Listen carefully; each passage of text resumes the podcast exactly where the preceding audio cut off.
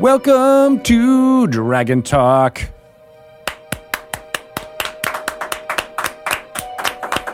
Thank you, everyone, and welcome. I am Greg Tito, and uh, applause starter is Shelly Mazzanoble. Hi, Shelly! Yay, Shelly! I love, I love this like extremely polite applause.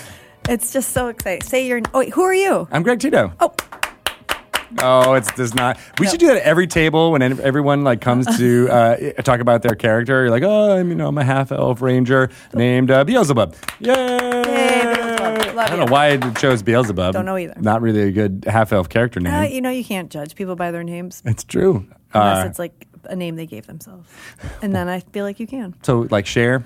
I don't know. That's not her real name. Oh, is, I, I thought it wasn't. Is it not her? I mean, Madonna. She chose that name, right? No, that's really her name. It's not her Swear real to God, that is her name. well, maybe. Madonna Louise Ciccone. Oh, really? Uh, yeah. What about Lady Lady Gaga? Definitely made up her name. Nope. Her real name is Bob Lady Gaga. yeah. Yeah. Yeah. Gaga's her middle name. I'm sorry. I, you should pronounce it Lady Gaga.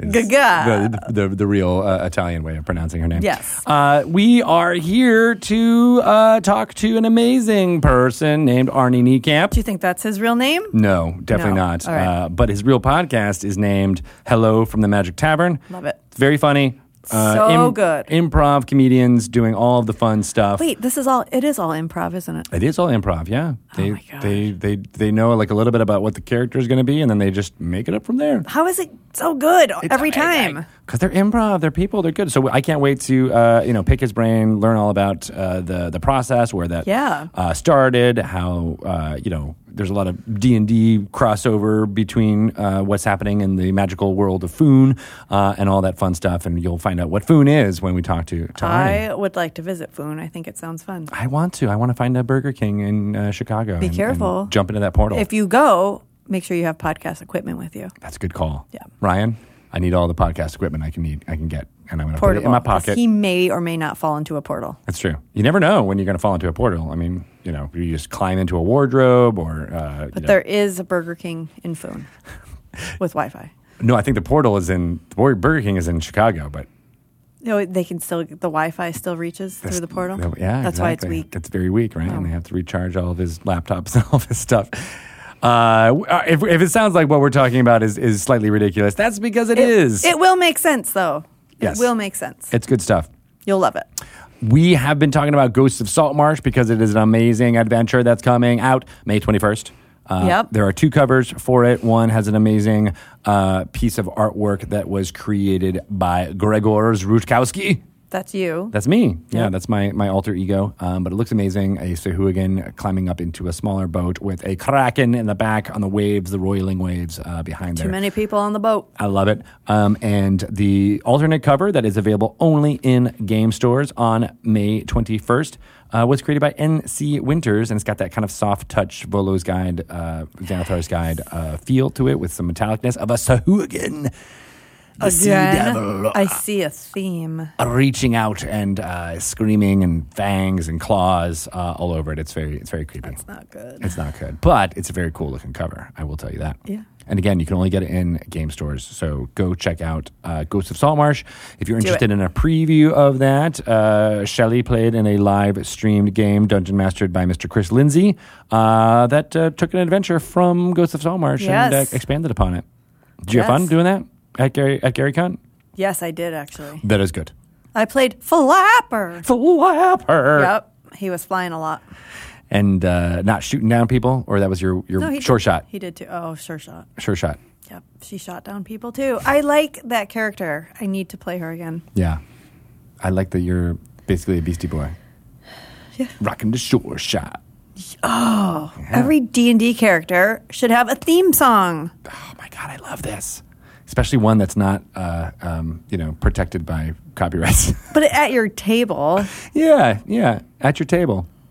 just think about that. What would your D and D character's theme song be? Like when they walk out Um, onto the adventure grid.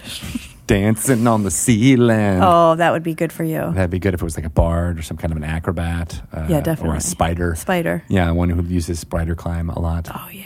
Yeah, dancing on the ceiling. That's like it. What would flappers be? Flappers. Um, the wind beneath my wings.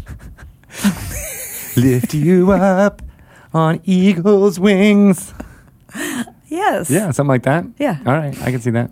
Speaking of flapper. Yeah. Did you look at what I posted on your Facebook page? No, I the have a- show. I have The- a Facebook page. The page? Magic Garden. Oh yes, I did see that. Yes, that is amazing. the show, the show. the show we were talking Yes. about. Uh, yeah, it looks amazing, and I was uh, definitely transported back. And then I was looking at Talk the magic portals. the magic portal. Right, I went back in time. Yeah. time travel is very hard. It is. Um, and then did you see uh, when we were looking up images of those of those women, like where they are now? There was like a profile of what they look like now, and then comparing that from now, which I thought was just really I really kind of cool. I feel like they'll always look like Karen and Paula in my mind. They're timeless, With their long, they drink lots hair. of potions of uh, of longevity in order to make that happen.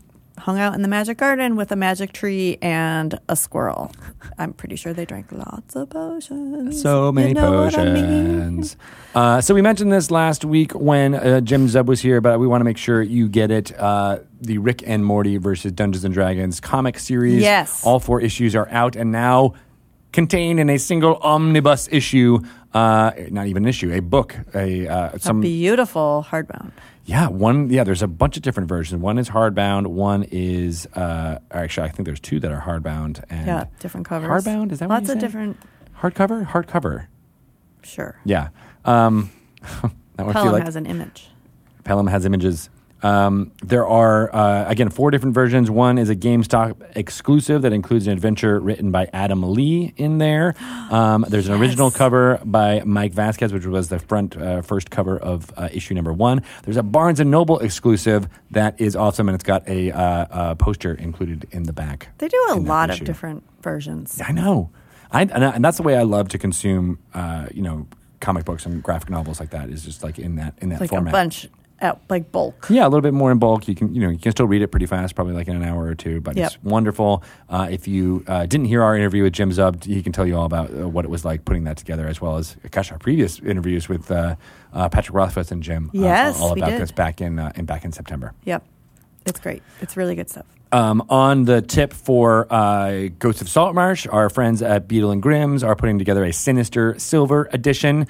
You can get it pre-ordered now. Uh, it includes uh, more than twelve in-world documents and letters, a battle map uh, for uh, a whole bunch of different things, including different ships and two larger battle maps, a large area map, more than thirty encounter cards. These encounter cards are great. Uh, I I think this is what they're referring to, but um, I started using those in my home game for for Waterdeep Dragon Heist using their Platinum Edition box, and they have.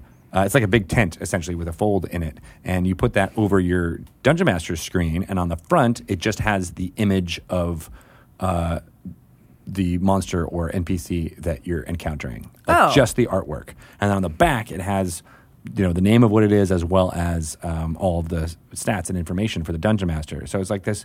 I mean, a lot of people have used tents and things like that in the past, but this was just a great um, iteration to use official artwork, show that to your players in a way that's not like trying to cover it up with your hands or anything like that. Um, but it's all right there in front I of you, and like it's great. to see the artwork I do too. when I'm playing. Yeah, yeah. I mean, it's it's as a dungeon master, it's great because I mean, obviously, uh, you know, I like describing things too. Right. But there's sometimes like there's that a uh, a um, a a build up or a uh, you know a bottleneck of words when you're trying to make it looks like a it's uh, it's, a It's goblin. It's just a goblin, all right. You know, or you know, and then you just kind of default to Even to goblins look different. even goblins can look different. So having the artwork there, and then you know, if people recognize the artwork, that's one thing. But for people who don't know what that monster Yeah, is, who like- have don't have an exhaustive knowledge of the monster manual, Right. You know, it can be like, ooh, that's scary. What is that? I don't know what its powers are. I have no idea what it does, but I know that it's got this this this great image. Associated with it. Sometimes I feel like, I mean, I don't, I'm not going to meta game. I don't think people should, but I feel like I don't know things that my character would, Hmm.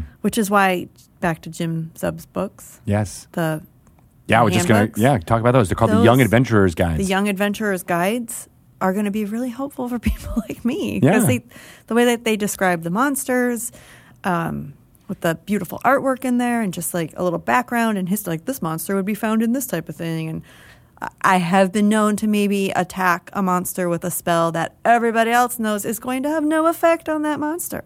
You have? Damn. I guess I should have known. I should, I should Well, have tri- studied the monster manual. Well, more. trial and error is part of the part of the game. I also, these monsters are totally made up. It's not like I know like what what happened. I don't know. I can't even think of an example, but whatever. I, I know what you're You know saying. what I mean? Yeah. Um, but, I think that's part of the, that's part of the fun is seeing oh that didn't work. Let me try something else. I know, You but then I also feel like there's five people at the table that are like, why would you have used lightning bolt? Well, you know, when you know, and the, you're right. We were talking about metagaming before. Like there is uh, a large portion of that that we did in my three like long time 3.5 campaign, where we would spend you know half of the session using divination spells to try to find out what we were going to be fighting Oh, when we went in. yeah. you know, because we were such high powered. Uh, uh, cl- characters. We were Yeah. got up to like level twenty two at some point, so we would like do all this divination to be like, are we going to fight fiends? Are we going to fight you know undead? Are we going to fight these guys? Yeah. and then we would prep all of that stuff for the specific things that we were we were happening. You know, and so you know once you get higher level, you can start to do some of that stuff as as a party as well. Well, what do you do though as a person, not the player, not the character, Ask the the player? DM. Ask the DM. But but if you already know, like, I I don't think my character would have this knowledge, Mm-hmm. but I do, so I'm going to attack it in this way. Do or do you just pretend like, are you just super into like the character and the role playing that you're like? I feel like my character would not know this. I mean, it depends. In my opinion, I think there's definitely s- games in which, uh, you know, that type of metagaming would wouldn't be as fun. You know, because if Yeah. you're like, oh, I know, I know how to kill this, but I think if you're enjoying, you know, uh, the ignorance of your character, like lean into that and just play Yeah. it as if you were, you know, it depends on all. Like, if you have a role playing heavy group, you know, it can be really fun to be like, I'm the barbarian from you know another place. I don't know that I have to burn trolls. That we don't have trolls where we are, Right. Uh, that type of thing. Yeah. And I think, um, you know, that's that's another strength of Dungeons Dragons is that like your party can then have those interactions like, no, crazy barbarian, you're supposed to be doing this, and Yeah. you know, isn't that? And then all of a sudden you have these character moments that inform and get everybody uh, caught up in the fun of Yeah. that interaction. Yeah. Right, which is half of what Dungeons Dragons is all about. Yeah. The other half is about drinking lots of coffee and Mountain Dew and uh, eating Cheetos. With chopsticks, You with chopsticks. as we learned from Greg Tito. It's a very fun thing. I've never actually done it, but I've seen people do it. You're going to have to make branded chopsticks. Tobar does that, you know. Sometimes when he's uh, eating at work. He does? Yeah, I've seen him with the with the chopsticks. Doing What's he it. eating? Um, like Cheetos or Doritos really or something like that. And yeah, he had it. Yeah, he was doing that. I was like, dude, I didn't even think about doing that at work because, of course, you don't want orange dust all And over your, your keyboard, computer. yeah. yeah, I know, right? So we mentioned the uh, the Dungeons and Dragons Young Adventurers guides Yes. as being great ways to get that kind of you know meta lore into the Yeah. younger folks. Uh, we talked about it with Jim Zub last week, uh, but just to make sure it's all on everybody's radar, Ten Speeds Press. 10 Speed Press is putting these out. They're, you know, designed for ages 8 to 12, so early readers, but they're going to have tons of information yeah. for for all ages. First two, uh, one is called Monsters and Creatures, Warriors and Weapons. Those are coming out uh, July 16th, and then two other ones will be following in the fall: Dungeons and Tombs and Wizards and Spells. I can't wait. New artwork, uh, written and put together uh, by Jim Zub. Uh, you know, definitely a proponent and lover of the brand and Dungeons and Dragons lore and story in general. So you know they're going to be pretty awesome, and I'm pretty psyched. And I'm very impressed with 10 Speed and their their products. Yeah, right. Art and. Arcana is Like they're they get chef, it. chef's kiss. They- That's what I'm trying to do. Get it. I know exactly what you were. Chef's kiss on that beautiful book. It's magnifique. it's delicious.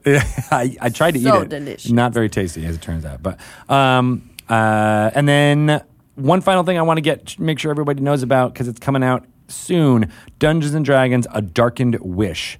A new comic book series Wow. um, that is written by B. Dave Walters, Awesome. who you know, and Yes. Tess Fowler, who makes Love it. amazing artwork uh, and has for, for years and years and years in the Critical Role and other uh, communities.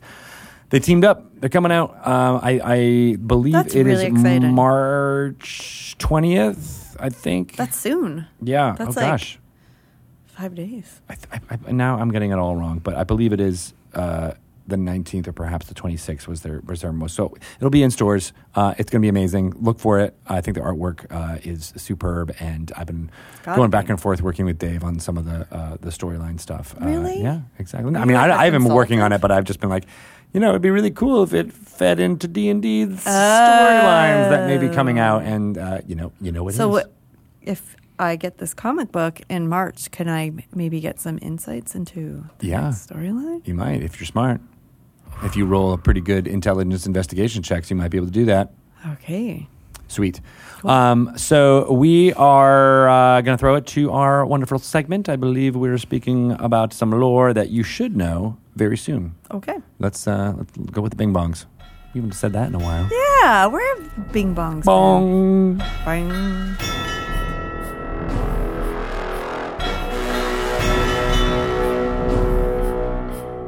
Hello, everyone, and welcome to Lore You Should Know. This is the segment where we jump into tiny bits of Dungeons and Dragons lore and uh, talk about it for your enjoyment. and edification potentially. Exactly. I used to say that, right? Mm-hmm. Yeah, edification's a good one, right? Yeah. I know. But I went with enjoyment, another E word. That's perfectly fine. I am Greg Tito, and I am joined by Chris Perkins. Hello. And today uh, on Lore You Should Know, we're going to talk about the Dead Three.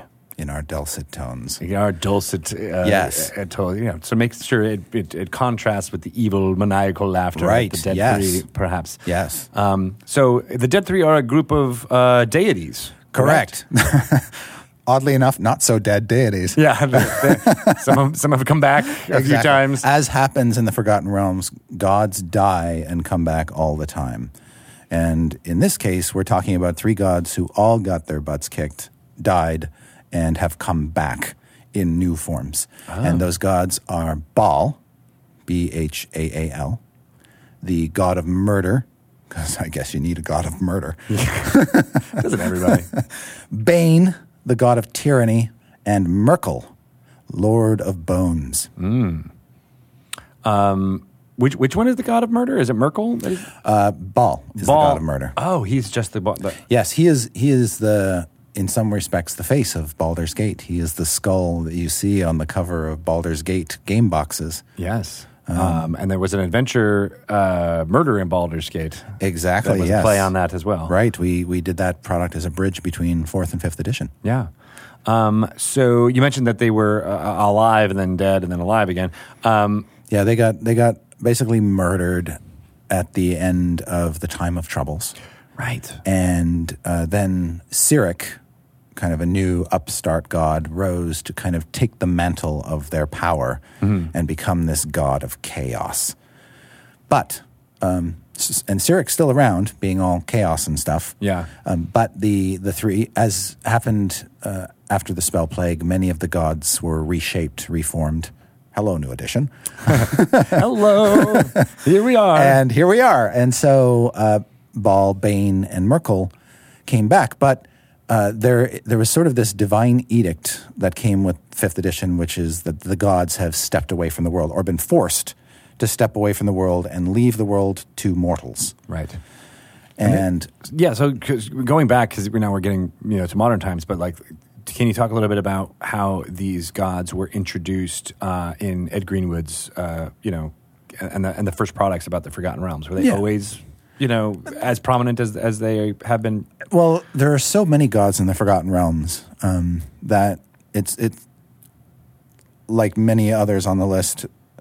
They weren't necessarily prominent in the way that, say, Mystra is prominent, um, or the way that uh, Lathander has become more prominent. Um, but they, yeah, they they trace their origins back to the earliest editions of the game, and but it really wasn't until the Baldur's Gate video games came out that that Bhaal really kind of became a superstar in a way among deities and became sort of, he became a central figure of that city and sort of what Baldur's Gate is all about.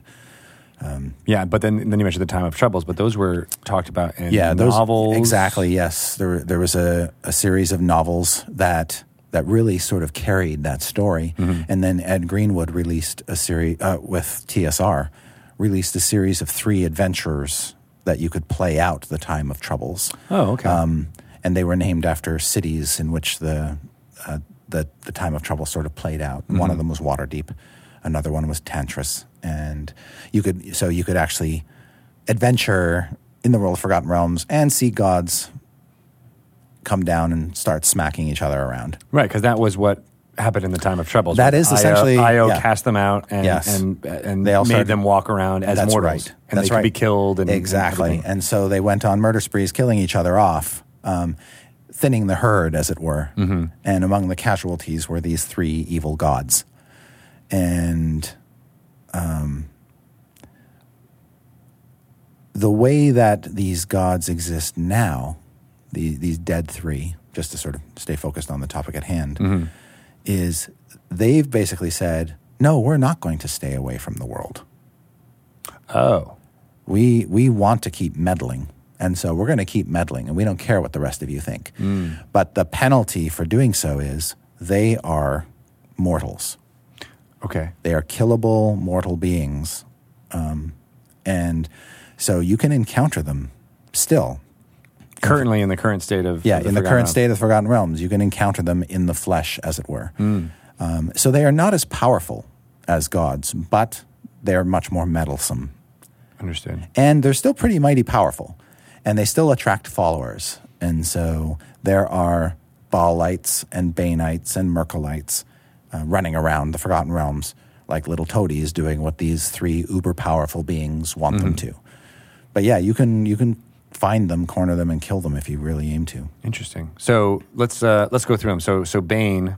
Uh, yeah, what, what can you tell me about him? so he's kind of the ringleader of the three he's the brains of the operation for lack of a better word Do they work together? Are they in concert? To They-? So they're all reflective of a different kind of evil. So Bane is the lawful evil one. So he is the one with he's the man with the plan, as it were. The uh, and and he's the one kind of corralling the others and saying, "Hey, if we're going to accomplish our evil goals, then we need to work together. And I'll lead. I'll tell you what the plan is, and you you carry the shotgun and you carry the money bag, and we'll we'll figure this out together." Okay. Uh, so, um, as the god of tyranny or a representation of tyranny, he knows how to make people do things and get things done. And so, um, his worshippers are all about forcing their will upon those they consider to be beneath them. And in Baldur's Gate, in particular, uh, they're the ones that kind of leading the the attacks against whatever. The Baneites. Yeah, the Baneites are. And Does that he, Bane symbol is a black gauntlet worn on the right hand, so often his worshippers have that going for them. a single black gauntlet? Yeah, yeah, yeah, one black gauntlet on one hand. Um, and does he have uh, like a base of operations right now, or Not he- that we know of, Okay. um, but uh, much of the Dead Three's activity is currently centered around Baldur's Gate and that sort of middle part of the Western Heartlands. Mm-hmm. So that's where you're most likely to feel their influence. And what does Bane want? What what is what is? And you said tyranny, so he Yeah, just he- basically wants to set up. rulership. He wants to. He wants to be in charge. He wants to raise a big throne and sit on it and have everybody subservient to him, Hmm. with little thrones, one to his left, and one to his right for Bhaal and Myrkul. Although honestly, Bhaal and Myrkul don't care about that. So those Clowns chairs will to the left of me. empty. Right. Jokers two to empty chairs, slightly smaller than his. to his left and right, where they can sit if they want to, and they they they will never do that. But um, that's his that's his plan. Are they? Uh, is, is Bane paranoid at all? Since he is, you know, killable and, so- and being an avatar right now. Uh, uh, far be it for me to crawl into the headspace of a lawful evil tyrant, but um, As Dungeon I- Master, I many think, of us have to. uh, exactly. I think he's his his fatal flaw is his overconfidence in himself and his fans. So yeah, I don't th- I don't think he has ma- many doubts that he'll succeed. Got it. I don't think he's considered the scenario of getting killed a second time. you know, That's not that's not on the plan. we're following the plan this exactly. time. Exactly. Yes. I'm the one in charge. That's Listen right. to me. Yes, is, he's he's got his marketing campaign and he's got his bullet points and he's got his Mm-hmm. PowerPoint presentations. Uh, he's got it all sorted out this time. There's no chance of failure. And other than than not killing you, what does being a follower of Bane represent? You know, if You're a bully. you're a bully. Yeah, you get to bully people and have somebody above you say, "Good job." Yeah, you're backed up by Yeah. by a literal god. So, Exactly. It's it's it's kind of it's at its base level thuggery. Mm. you know thug mentality. Interesting. Okay, so if you're you know creating low level low level villains that are followers of Bane, like that's that's a character trait that anybody can use. Right. Yeah. okay. Yeah. That makes sense. And and if, when you meet a Baneite, they're just like they're like thugs with very high opinions of themselves, Mm-hmm. and they like to lord over their lessers. Did, by, by using the word thug, is it mostly martial type of Yeah, characters, or yeah. okay? Yeah. They don't. There's not a lot of wizards, not a lot of No, sorcerers. no. In fact, in the Dead Three, if you want magic, you want to talk to the Myrkulites. Ah. Okay. um, because while the Baneites are largely fighters um, in the sort of class sense of the word, Yeah. the, they're warriors, armored and Yeah. using weapons to beat you into submission. Well, there may be clerics as well, Right. That, that at least Uh, upon yes, the Bane. yes, you know, the exactly. There- yes, there there may be priests of Bane leading them, but even they. but even they are you know, armored, weapons bashing you over the head with a morning star or mace until you submit to their will got it. with their black gauntleted hand. And then I, I got the right. image now. All right, it's gross. Uh, And then so the Exactly. Myrkulites are a little bit more. The uh, Myrkulites are necromancers. Hmm. Um, their their deity, uh, who again is mortal, is Myrkul. He is the Lord. He's called the Lord of Bones because he is about all things dead, Hmm. uh, uh, skeletons, corpses. He hangs out in graveyards. His lair is probably under a graveyard somewhere, some sort of necropolis, I'd reckon. Yeah. Uh, he is completely driven by dead things in all kind of the worst aspects of that um, foul, degenerate kind of creature he is. And his followers are mostly necromancers or channel necro- necrotic energy in some way. And they, of the Dead Three, um, basically use their magic to uh, desecrate corpses, corrupt them, and transform them into uh, lesser undead, the likes of skeletons and zombies, which they can just use as minions. Uh, you know, you always repurpose the bones if you can get your hands on them. Right. You can be a servant many times. And Right. Yeah. Exactly. Yeah. Yes.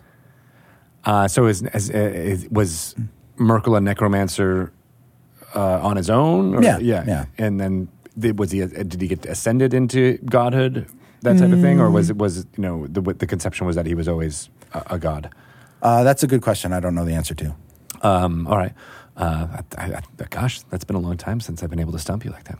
Yeah. Uh, I remember. Um, I- Yes. just going quickly back through the lore. Uh, la- I worked on my first contact with Myrkul was back working on Dungeon Magazine issue seventy three, and we did an adventure called Eye of Myrkul. Ah. and uh, featured his minions extensively.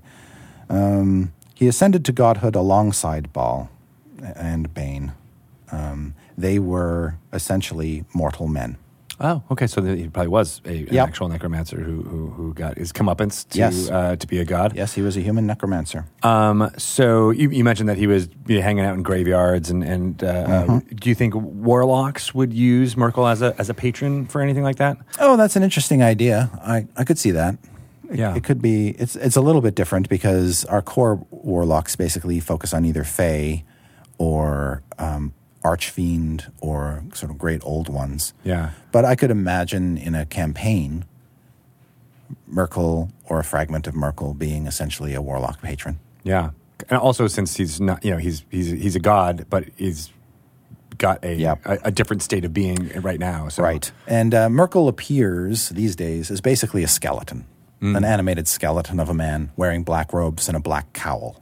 So his face is kind of hidden and obscured, and his followers kind of mimic his appearance. If they're not dead themselves, they try to look dead. I see.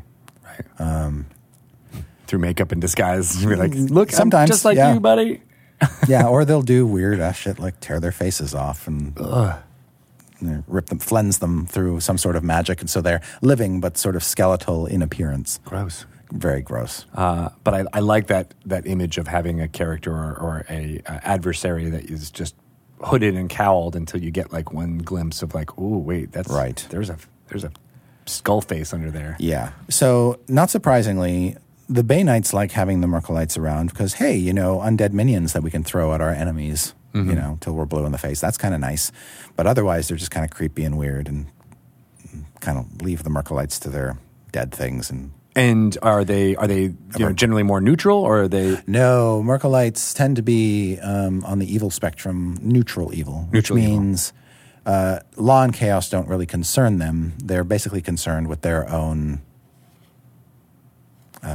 studies and academics? Exactly, and, yes. And you know and the, Yes. and, And they're always on- exactly, and these are always very foul experiments that they're conducting. Interesting. Okay, cool. And then and then you're right. The the pact being like, okay, I'll be the tyranny, I'll be the leadership. Myrkul, you'll be the the person who creates, or your followers will be the ones who create Right. our army. Yes, and we'll also use your your spell casting ability for other things too, artillery, things like that. Got it. Yeah.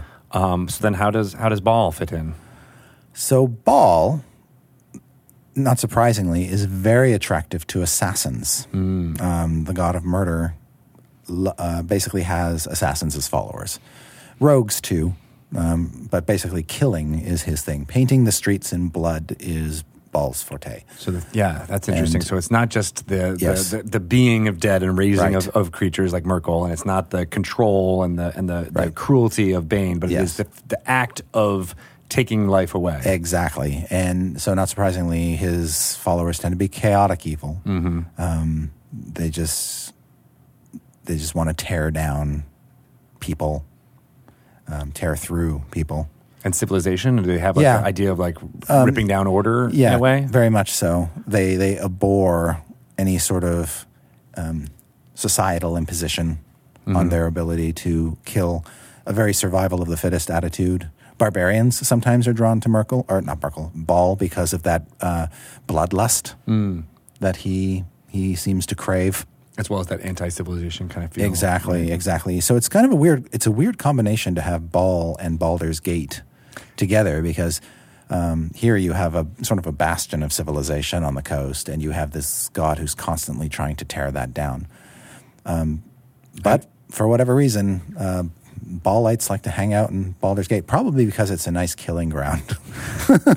you can you can kill people, and everybody's so preoccupied with their own lives they don't seem to care. Interesting. Yeah. There is an apathy in Baldur's Gate that I guess Bhaal would find appealing. Yeah, and I've heard, and, and you know, I, I apologize if I'm repeating something that uh, I've said before, but like that, uh, if you were to map it to you know the DC con- Comics universe, Waterdeep would be a metropolis and a much more of a bastion of of uh, of the good in civilization, where Baldur's Gate is the Gotham, is the Yes. the the, the you know, you know always kind of in darkness, a lot of lawlessness happening there. There's people who are fighting for for law in Baldur's Gate, but it feels like it's almost a losing battle. Exactly, yeah. And Baldur's Gate is known for its thick fogs, and a lot of people travel in escort because you don't want to walk through the fog in that city at Right. any time of day.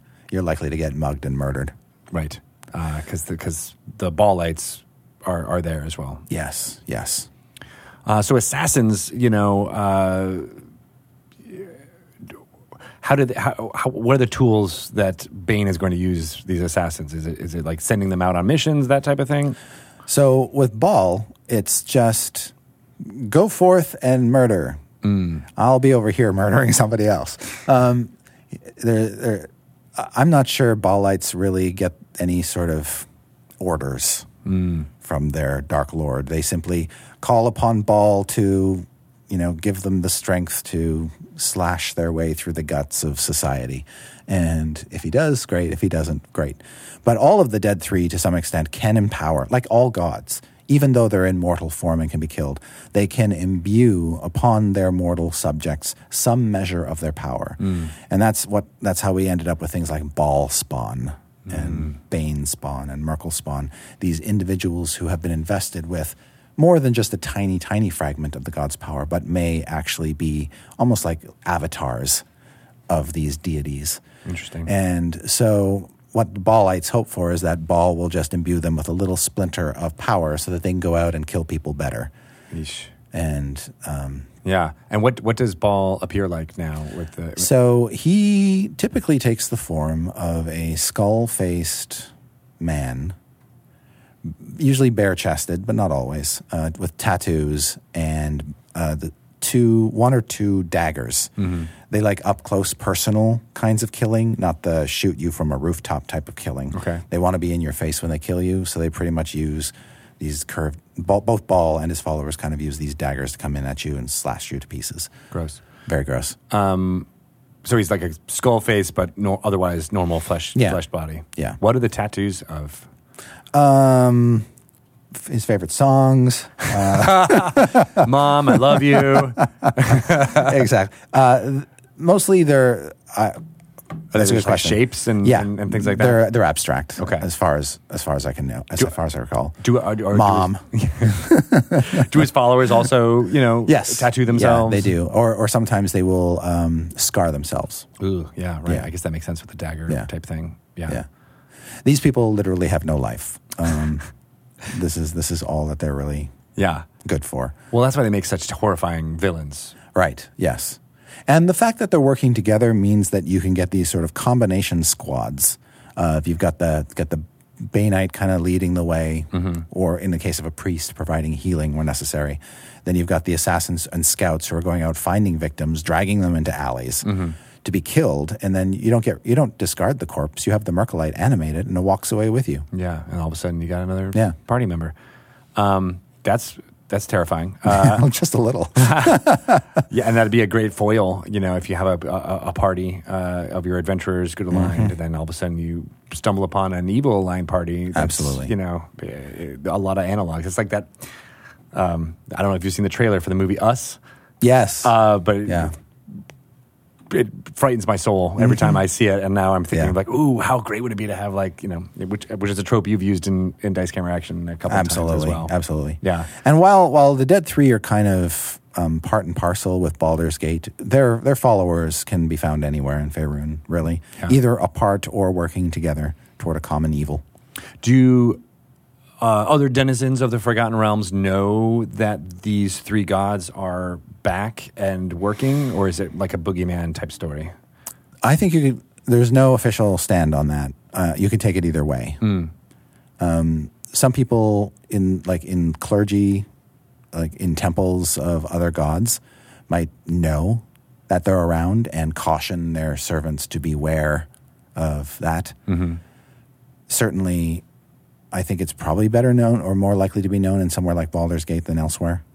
But you can really play with the idea that the gods aren't, you know, screaming from the hill- hilltops, "Watch out! These three evil gods are lurking among you." Because you know, inciting panic is not in their portfolio. Um, yeah, But they may have agents working against them to try to take them out. understood. And that's, I think, part of the reason why it's interesting that despite their power and their morbid fascinations for death and such, Bane, Bhaal, and Myrkul do have to keep a low profile. If they don't, the, the, the followers of some other god are going to find them and try to whack them. Yeah, and that, that's what's kind of interesting. It's like they had their they're they're exerting more influence in the world because of their presence, but that's a risk. Exactly. Yes. It is fascinating, too, though, from a campaign point of view, that you can actually fight these guys and kill them. Right. And, and have the bragging rights. We killed gods. For now, Yes. Who knows when Right. when they'll come back? Since We haven't statted them up as mortals in fifth edition. Maybe we'll get around to that at some point. Yeah, that'd be interesting. Um, but I like even now just having tendrils of their Yeah. activity uh, happening in, in the background. Uh, Mm-hmm. You know, it's a fun way to uh, uh, to to get some world building going on in your uh, in your campaign. Right. Um, yeah. So you mentioned that the good alliance. Well, maybe this is delving too far, but like you know, h- how exactly were these gods able to make that choice to to to come into the world back again to be to to have this avatars? Was it just they just willed it so Yeah. and it happened? Yeah. The other gods smartly listened to Ao and said, okay, yeah, we'll let the mortals have their shot. We'll watch from afar and try not to meddle so much. Mm-hmm. Because, you know, if there's another time of troubles, maybe it'll be me who gets killed. Huh? You know, that's always a concern. Uh, so they've withdrawn, but these three are just belligerent. And they Um, don't give a fuck, They, they do not give a fuck. And and they're messing it all up. Right. And so they are kind of peeing in the pool a little bit and, and thumbing their noses at authority. And Ao's like, whatever, kids, you know, learn the hard way. I don't care. Right. Right. well, let's hope that there's some adventuring parties out there that Who are uh, willing to teach them, teach them a lesson. teach them a lesson. I hope, I hope there are. Excellent. All right, cool. Well, uh, thank you, Chris. Uh, if people have any questions about uh, any of these, uh, By the way, Bhaal's real name before he became a god was George. No, I'm just kidding. but I hear he hates it when you call him that. hey, George. Shut up, I'm Bhaal. uh, awesome. That's, right, not, cool. that's not canon, actually. That's not canon. I just made that up. All right, we'll come up with different names. Uh, that that was his name beforehand, and we Yeah. can you can tweet at at uh, uh, Yeah. where, where can people do that at for you? I am on the Twitters at Chris Perkins DND. Excellent. Well, alternate names for uh, what Bhaal was named before he died, opening up the floodgates. Oh dear. Thanks a lot, Chris. Bye bye.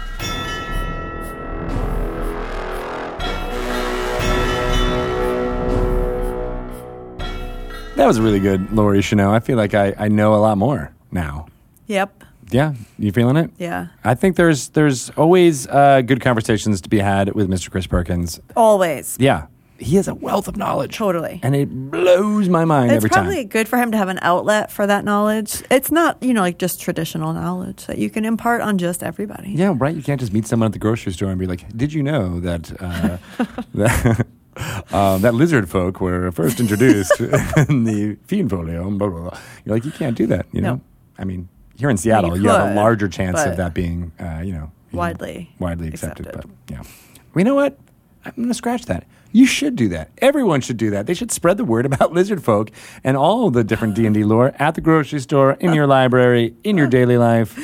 I see. Many of you probably already do. I see you checking out that pudding. Did you know in D and D, isn't there like a pudding? Black pudding. Black pudding. Yeah. Yeah, that's right.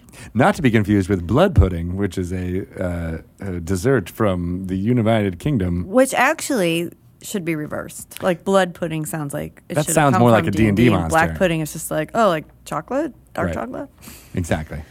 Uh, I really like how you you actually worked it into the food that people are buying. I know. That's smart. Come on, I'm sort of impressed by that too. Because I would have just been like, oh, you know, let's just talk about it at the at the at the line. no, I, I, I went, I went there. yeah, smart. Yeah. All right, everyone, trying. everyone, try to strive to be more like Shelly. Is what I'm trying to say. I haven't even read those young adventurer handbooks yet. You're already in. You got it. I'm gonna be so smart. We are going to uh, let, us talk to Arnie because I think there's a lot of things we need to ask him about uh, his life, his life choices, how he got to that Burger King, His life choices. his life choices. Uh, yeah, how he got to that Yes. Burger King in, in, in the Chicago area and uh, fell into the magical land of Foon for Yes. his podcast. So I can't wait. Okay. I have a third person here, A little awkward. Arnie Niekamp. Hello. Hey! Hi. Look, it doesn't have to be awkward. We can make it work with the three of us. Okay. Okay, perfect. Said said the Third guy wheel, in, in front of a toilet paper drone and an upside down forehead man. Full stream. Yeah, the latest You Don't Know Jack game that I worked on, the uh, subtitle was "Is You Don't Know Jack Full Stream?" It's sort of like it, the premise is that it's on a new kind of streaming service, like Netflix competitor. The problem Oh. is with, with your head the where it was is it was like does it say Oh my- full? It says full ream, I think, Yeah. uh, which is Full- fuck, yeah. I'm you're, uh, yeah. Uh, yes, exactly. I will let I will let the listener fill in the, the rest of that. that as we should. Full Stream is actually a very clever name. I know. Yeah. it is. It's good stuff. Uh, so, Part of what we wanted to do with that, uh, and I know we don't really need to talk about you know Jack that long, but uh, no, I want to. It's good stuff. really just the idea of like a street, like someone trying to do an up and coming streaming service and just making these small but really significant mistakes with their marketing. Like, so they're just sort of like full stream. Yeah, that seems like a great uh, uh, slogan for our streaming service. Not realizing that it sounds a little bit like P. Yeah, I went there. Uh, so, so many people listening may know you from uh, "Hello from the Magic Tavern," which is an amazingly fun and uh, funny podcast.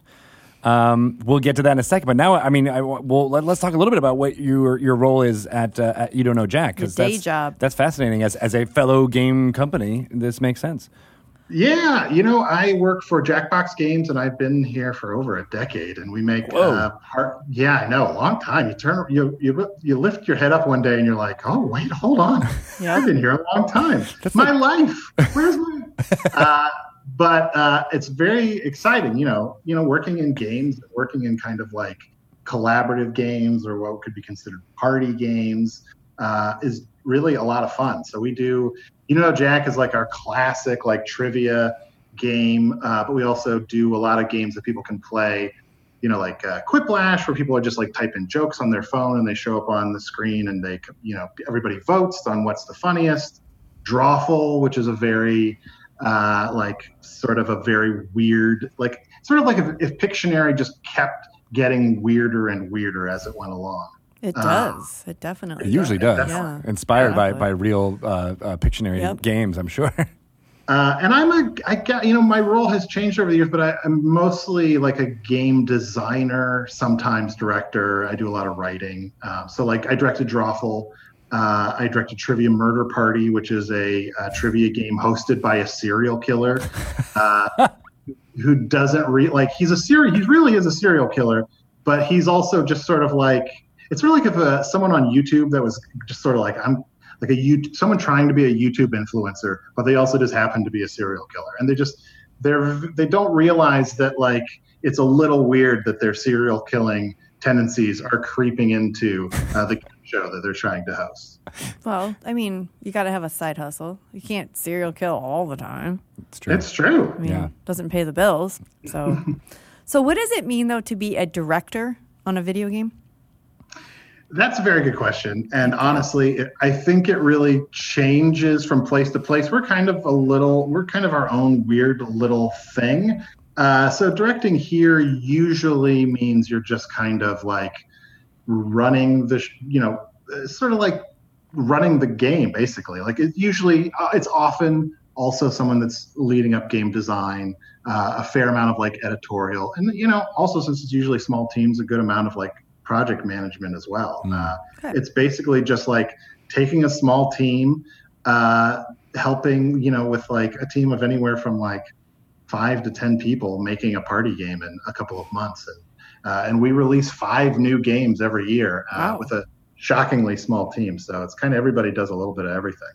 That's That sounds crazy. fun. It actually reminds me a lot of what the, the D&D and Avalon Hill kind of theme is all about, right? Yeah. Yeah, because Dungeon Mayhem, well, it wasn't four or five months, as you're saying for some of your games, It but was, it actually. was. Was it in four or five months? Yeah. Yeah, I mean, if you don't count the time it actually was at the printer, but right. I think from I- the second that we played it to the second it went off to the printer, that was only Feb- that was like February to June. that's crazy. Yeah. yeah. And I guess your role might be I'm game kind of, like, director. thinking I might want to change my title, yeah, I think you should. director. Yeah, because you didn't design it, but you definitely like were the project manager of getting uh, all And the I artwork worked with and the design team. yeah, did the play testing, all that stuff. as Nathan well might as- have an issue if I change my title to director. I, let's say let's just do like it. that We're just going to do it. title. Yeah, I mean, I think I think Arnie would agree. Okay. If Arnie says. You uh, you definitely put my name. I co-sign it. All right. Love it. Um, so were you always a, a, a gamer? Did you always play uh, uh, you know games like Dungeons and Dragons or, or anything else? Party games. Yeah, I, I've always loved games. Um, you know, uh, I especially like. I, I'm not really a particularly competitive person, uh, so I always really like games where it's like either collaborative, uh, or you know, the the enjoyment is less wrapped up in like winning or losing, and Hmm. more on sort of the weird uh, fun you have along the way. Um, I played a, a fair amount of uh, Dungeons and Dragons when I was little. I was kind of one of those kids, you know, you know I'm a, a bit older, uh, so but when I was a kid, you know, I remember the classic like red Advanced Dungeons and Dragons manual, like the one that I feel like you, you not like the like if you're watching Freaks and Geeks, not like the old hand like crudely hand drawn monster manual era, but kind of right after that. The red box, the yeah, that that 1984 ish type uh, Yeah. uh, era. Yeah, Uh, and you know, it was a time when it was like harder to find the cool things that you wanted to do, like music, books, TV, anything. So you just kind of had to, if you found somebody that was into something cool, you had to really latch onto that person and be like, look. And honestly, I played Dungeons and Dragons with a kid on my street that I kind of didn't like. Like he was, he, you know, nothing against him, but he, I was just sort of like, ah, he's all right. But you know what? He's he plays. he, like, he likes Dungeons and Dragons, so I'm going to go play with him. And uh, uh, and and that was great. And it's so it's it's crazy now just how uh, how much it's evolved since then. And um, and I don't get to play. I haven't like really like dove in and played as much in a long time. Or, or when I do, I'm that kind of like uh, what some people might find annoying, that kind of like dilettante player that's just kind of there to have fun. And and if I mess up the rules, uh, you know, you know, someone will, will explain to me uh, what I've gotten wrong. But it's a big, it's a big tent, so a lot of you know, a lot of different people can come come in and play and have have fun at different skill levels. It seems like. Yeah, and I think that you know the the type of player that you're describing, you know, maybe at one time, you know, might have been a, a you know get an eye roll or two, but I think more and more folks at the table are uh, excited to have people like that who are you know drop in, kind of understand the basic Mm-hmm. frameworks of the game, and everyone's there to help with the rules and make Yeah. sure it all uh, you know feels like it's uh, everyone's having the same kind of balanced fun that's that's happening there. But you know, I think the with the rise of streaming and, and you know podcasting and things like that, people are just like, oh yeah, no, it's like the, the get to the fun parts. It should be fun. Yeah. Yes. Exactly. Yeah. Agreed. It's good. I mean, that's what I like. I like like playing any game, any complicated like tabletop game or something. I it's always good. It's always good to have that friend that's like, all right, I'll read the instruction, Oh yes. and then everyone. I mean, the, every look, every game I play, I kind of turn someone into the dungeon master. Someone is the person Yeah. that is running the game, uh, and that's that's sort of my uh, probably uh, not a good that that's my philosophy on a lot of life. Just find someone around you, make them the dungeon master, have them figure out what you're supposed to do. Like the kid in your neighborhood. Yeah. Uh, you're like, oh yeah, he's it, his superpower is reading the rules and understanding them and orchestrating the game for me. And he got a lot out of it too because maybe he was an annoying kid that, but he ended up having a cool friend because of D&D. And you know what? I'm going to be honest. Maybe he, he. It's it's probably a draw. Which of us was cooler? Like You both got have- something. He might have felt exactly the same way. Like, ah, I don't like that Arnie guy, but you know what? He'll play Dungeons and Dragons It's with the me. bridge. It's the bridge to friendship. It is. Exactly. what uh, do you remember? What that sessions or what those sessions were like when you when you played with him? You know, we were pretty young, and also, again, like you just didn't have much to like draw on. You know, like you kind of read the book and you take it very literally. Um, it sort of reminds me a lot of like beginning. Like I do a lot of improv stuff, like you said, with my I have an improv podcast. Reminds me a lot of like when you're first taking your first steps into improv, the improv comedy world, or trying to understand it by just reading like uh, some of the older like improv books of like exercises and you take it all very literally and like you have to do it step by step by step. Uh, and until you can kind of see another game or play with someone that really has sort of played for a while uh, or until you know obviously like the books have gotten a lot better like a lot richer uh, when we played it was almost you know, like we were almost just playing like a crude walk around a map. What's in this room? This is the thing it says that it's in this room. What's in this room uh, because we didn't know you know we, we hadn't we didn't have anything to base it off of besides like you know thinking of it almost like a like an old atari game where you're wandering from room to room Yeah. uh, finding loot That's so funny because I, I had an experience recently where I've been playing with people who hadn't played since that era either. And uh, he brought in all of his old modules uh, to show off and be like, oh, yeah, these are these, you know, this was Hidden Shrine of Tamoachan and all these things that he just happened to have.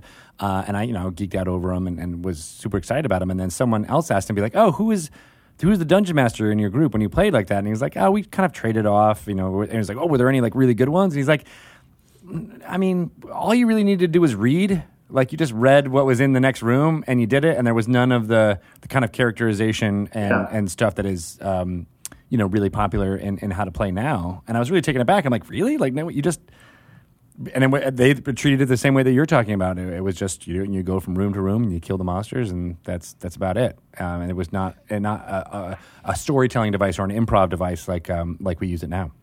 And that's why I think it's so cool that there are so many uh, places that you can go to listen to people's games, to Yeah. watch people's games. Like either just to like enjoy it as entertainment but also like i think every game you watch like opens up more doors in your own head of like oh that's a way i can engage with this game or it doesn't have to be this or even just seeing you know someone enjoying it and really bringing to the game who they are and how much that like changes what the game is like how how each person like who you are and how you play that, that that's what the game is. That's what makes the game. Yeah, yeah, that's true. Um, so, uh, so when did you start doing comedy improv stuff? You know, I uh, well, I went to grad school for creative writing and uh, had a little bit more free time on my hands when, when I was supposed to be writing, you know, like the Great American Novel, and I basically just fell in with like a college improv group, uh, which I always refer to as like a bad college improv group, and I don't mean that to like be insulting, only in the way that like at least maybe in that time period. What was I- the you name? know, What was the name? That's how you can really gauge the, the, the quality of the improv group. brace yourself. It's called. It was called Comedy Corner. Oh, or a, Not even a or an pun? improv. I know. group? So That's it's like, a it's club, maybe, but yeah. I think it was actually. I mean, uh, it was a legacy name. Like it, I Hmm. guess it had been around for a long time, like before the concept of funny names existed. I thought you Uh, were going to say when you said brace yourself. I thought that was the name, and I was like, that's not bad. but no, yeah, that's it's- actually right. yeah, brace yourself. Comedy. Comedy coming at you. We were called Brace Yourself. It was a group of. We were all chiropractors, and we. or orthodontists. Oh, I thought they were all, all going to be like Eminem, uh, uh, um, you know, uh, impersonators. Brace yourself. in the Oh, well, we all went. We I all went somewhere different. Yeah, exactly. That, and that's the beauty of improv. Exactly. Uh, well, that's interesting. So you, and, you know, so instead of you know getting it down on paper, you were being creative in the moment. Uh, and, and was this in Chicago? Uh, this was in Arizona, actually. Oh, no way. Uh, Tucson, and uh, you know, yeah. I mean, I think it's like writing is very lonely, you know. And I think it was. I realized that even though you know it wasn't always the funniest thing in the world, it was just what I was looking for. I was looking for community. I was looking for creating something collaboratively and in the moment, and it was just so much. It was just so fun to and to kind of just throw yourself off of the cliff of like not knowing what was going to happen next and you know being with other people while you're creating it and also getting that immediate feedback from the audience instead of like you know writing a really long story and then later at best getting someone being like yeah that was good. Like even if someone is really excited it's like okay well great. But it's hard to compete with like a laughing audience. Oh yeah, absolutely. I think I had that similar experience as a as a playwright and, and writing of stuff where it's like you spend, you know, you up until two or three in the morning getting something done, and you're like, oh god, I can't wait, and then someone reads it and they're like, eh, that's pretty good. Or you don't know. Maybe maybe change all this, and uh, also the whole premise is bad, but you know, yeah, it's good. And you're like, oh well, you don't really get that like that like adulation that you get from from a, from a live audience. But you guys are mi- like the scary part to me about improv is what you're both saying you love about it is that immediate reaction. Because my biggest fear is that that immediate reaction is not a good one. It can be can be quite bracingly bad i mean there's no question Brace like- yourself. oh, that's what that. Oh, wait, now it all makes sense. Uh, yeah, and it's I don't know why. I mean, I think for me, the thing that is scariest is having that permission, feeling like you have that permission to be on that stage, and then when you're on that stage, it's scary, but it's not as scary. And uh, I don't know. I think that was just something I was always looking for, and I think that's also kind of why. Um, I think that's also why, like, I don't know. It, I don't know if it's hokey that I keep in my mind bringing it back to Dungeons and Dragons. no, I, like, I went. I was doing that too. yeah, I think it's that's also part of what's like really great about playing role playing games is it gives you a permission to play these roles, you know, to to act out these to be something other than yourself and put yourself out there. And I think most people want that and you know, and they even have that bravery. They just need like that excuse to kind of get onto the quote unquote stage of the story. And I think there is also like the in general like when I feel like an improv audience is kind of already set up to enjoy it and laugh and like they're not there to be like they're not they're not there generally to heckle you. That's always been my experience as an audience member for improv. Never have done it myself. Right. People people go They there with want the, you to they want yeah exactly they And they want to want to- laugh they want to have a good time. and if and the same with D and D is you know you have like you said like you have permission to play these roles, but you also have like the support of the other people on stage with you, like you would in a D and D game, and you're kind of taking turns setting people up and letting them you know have that really funny punchline and vice versa, and kind of like D and D. So yes, Absolutely. I mean, just I, I- I've never been brave enough to do like much solo performing because that seems what's truly scary. Yeah, that's scary, too. Just you, but when you have a group of people and you have your, you know, your fellowship, so to speak, like you're all there together. You know, like if I don't have something funny, someone else will. Or if I'm really like if I'm really flaming out in a scene, uh, running out of things and about to crash, like someone can either just edit it and be like, "This has to be over." Let's Right. move on. Move on. New scene. or I can kind of come in and and make it great. You know, it's like you have a bunch of minds together are funnier and smarter and more interesting than just one. Yeah, yeah. The solo stuff is is very hard. I, you know, as, as for that reason because there's, it's just that relationship with you and the audience, and if that goes sour, it can very quickly be like. And then I've done I've done the self editing thing on my own. And instead of having someone else come in and be like, "All right, we're done," I'm like, "Okay, no, this set is over. Goodbye, thank Yeah. you." Oh, I just got a phone call. and oddly enough, you get the biggest biggest called. reaction when you're bombing and you get off the stage. People are like, "Yeah, Yeah. And you're like, Get "Oh." off the stage. You're like, at least I got something. I got they're I a got meaner audience. some applause that like way. a lot of times, those the comedy club, like the ones that are there to watch a solo performer. Yeah. like there's often that feeling of like, you better be funny, make me laugh, man. Uh, there's it- that mix. of- There, there can be that, that, that jerk that's in the in the room that does that, but in general, it's similar to the improv audiences where people want to laugh, and They they're do, also, you but know, they're also like they're they paid to see people come up on stage goddamn and do that. They better start laughing. Sure, but then they also know you. that they're going to turn on you. At least the shows that I did, there was always another person who's going to come up and, and hopefully, you know, shift the, the tone and things Yeah. like that. So Yeah. people weren't ever like too Well, I'm not combative. That person. I never, I'm I luckily never had a heckler or anything like that. So I, I wasn't really I hate them. equipped. But then I had people who were extremely skilled at that and actually made that part of their act to a certain extent. I was like, oh gosh, To like, that's- interact with that seems hecklers? crazy. Yeah, a little bit. Yeah. I mean, yeah, I think you know there. Uh, what can be great about that is that it's the you're you're in a very like suddenly you're in a very present moment, a surprising moment, and like there, you know, the part of me that loves improv is the part of me that loves when you see a stand up having to deal with something that like kicks them out of their routine. Mm. But you certainly don't want to encourage people to heckle to get you to that place. Right. Um, but I will say though, some of my most cherished improv, like live improv memories, are when something crazy happened. Like probably the one of the best shows I ever did, like in a smallish theater, was one where like halfway through, someone ran across the front of the stage because the place was packed and there was no way to kind of get through. Like people's feet were essentially on the front of the stage. Someone ran from the bar across the front of the stage with their hands over their mouth, vomit like spewing out between Oh. their fingers onto the stage, just leaving like a trail of vomit all the way across. That's my worst nightmare. Uh, and we're like in the middle of doing some scene, and it literally like everyone in the whole place is like, "What just happened?" and we kind of ever someone made a joke, and and we are like, "All right," and we basically just kind of like kept our sense of confidence, like we acknowledged that it happened. We didn't just keep doing some scene like in a fake park, stepping in vomit. it's like, okay, hey everybody, we just saw that. Uh, let's quickly get someone to clean that up. And we, you know, they got it mopped up pretty quickly. And then we kind of went on and we did some scenes like, I think the scene maybe took place in a Walmart. So then from then on, whenever we did a scene that took place in a Walmart, someone ca- pretended to come through vomiting.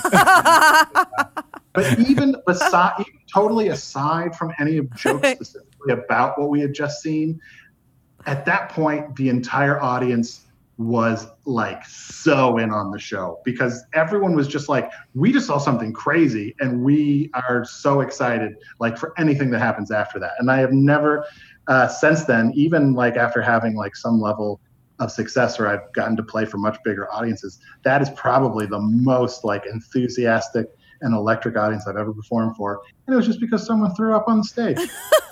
and you couldn't have planned it. If you tried to do that now, you're like, all right, I'm going You to pay never you know. to get really drunk and throw up across the thing. It probably it would be feel not real and not. you know, Oh, yeah. like that- yeah, that's amazing. Yeah. Well, Um, my, the flip side story I have of that, and I'm sorry if I'm uh, just going on and on. No, with do it. them. No, we like it.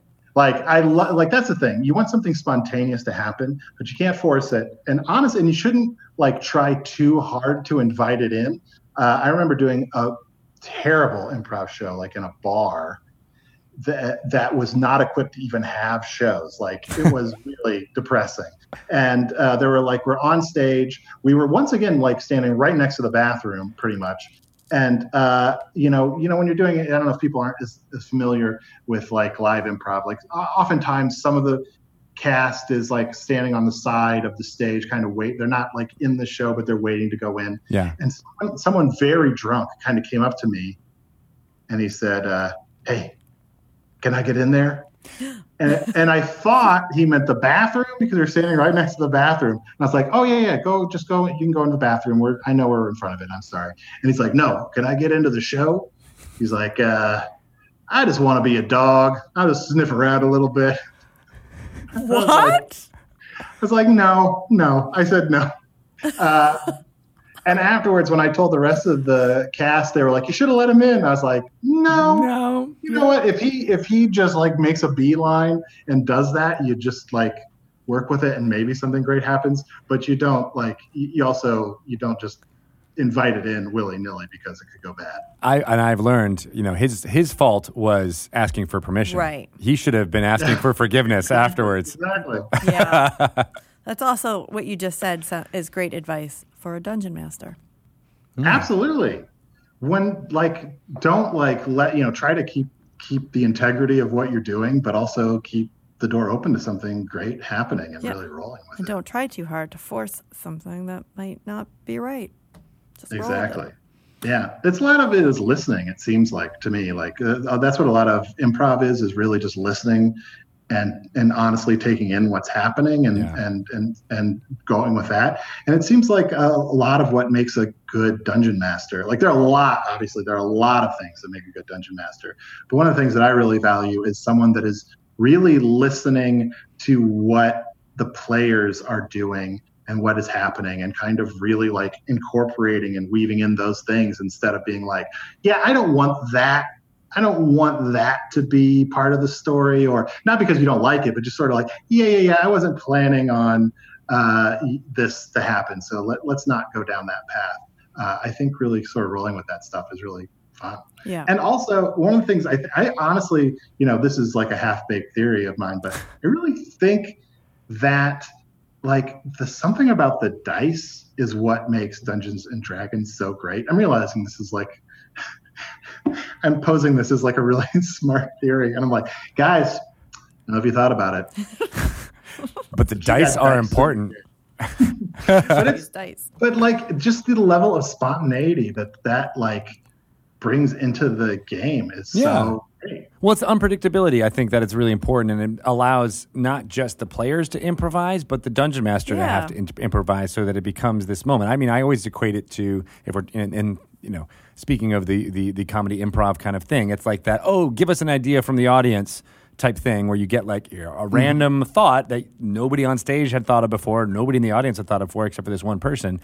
And then it's like, all right, everything kind of builds from that spontaneous moment, right? And the mm-hmm. dice serve that same purpose, I think, where like everybody's got their frameworks and you know what they might bring to the table, but no one knows what you know. Are you going to get a twenty? Are you going Yeah. to get a one? Are you going to get somewhere in between? And it's that element that brings like that. I don't know. That you're right makes uh, it makes it different than other just like story games. Yeah, and also like I think the human like people are so like naturally tend to make like binary choices, right? Where it's sort of like, what happened? Was it good or was it bad? But then the dice can have like a, all these like Spectrum. gradations in between of that can kind of like be not what you expect. That I think is really interesting. I thought I I had recently played in a game that Satine Phoenix DM'd. Yeah. And she has this this really I'm sure other DMs do it, but I've never played in a game with this. That if you roll a one on an attack, then she then will tell you she makes you roll damage. and she is like, now I'm gonna tell you how you just hit yourself, basically. So then she gets like this little chance to like come up with like some funny little ditty like you were about to fire your your bow and like it got stuck in a, a cobweb and like Sproinged flung, in your flung face. back at you or whatever. yeah.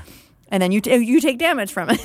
so I thought that was like that was like very clever. Yeah, it's And just another way to you know to mix it up too. And I like how different dungeon masters have different kind of Yeah. you know, not necessarily crutches, but things that they lean on to be like, oh, this is my yeah. shtick, and this I, is how I I, don't do it. I don't want to take damage, but I kind of appreciate it. Like yeah, actually that probably It's is pretty what funny. happened. That's pretty funny. Yeah.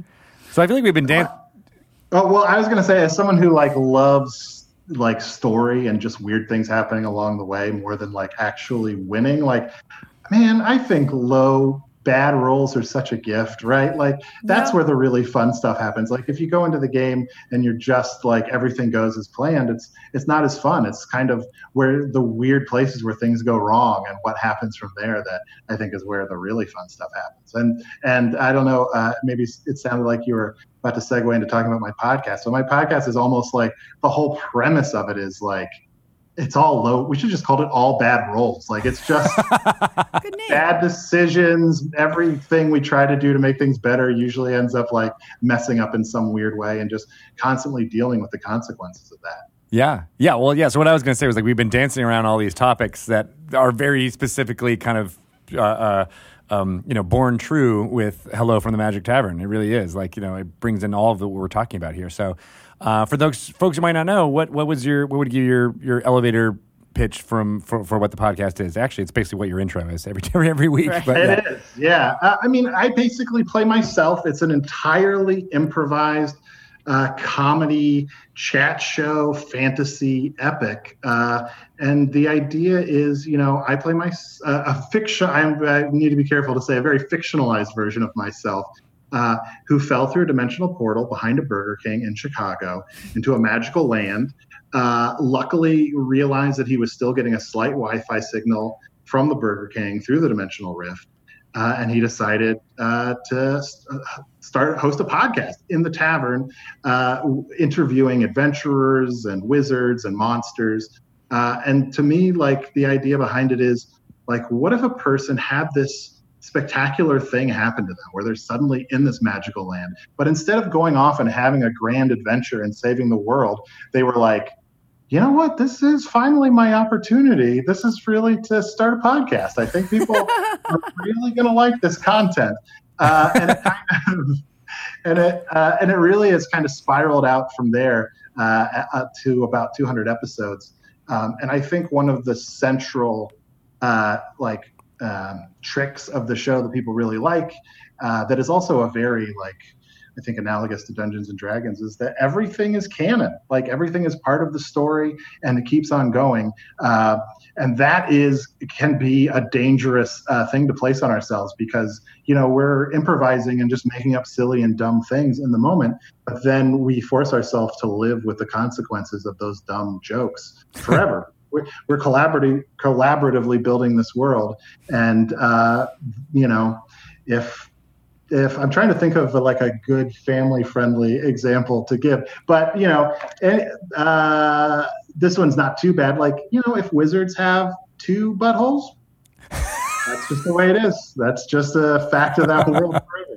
Who and it was was it Matt Young as as Usidore who who who first just said that as a throwaway joke, and you're like, well, it's canon now. oh, oh, absolutely. I mean, we've also, you know, uh, also like one of the reasons we wanted to do it as like a real human in a uh, like a person from Earth in a magical world, uh, with like really making it also about physically trying to operate a podcast in this world.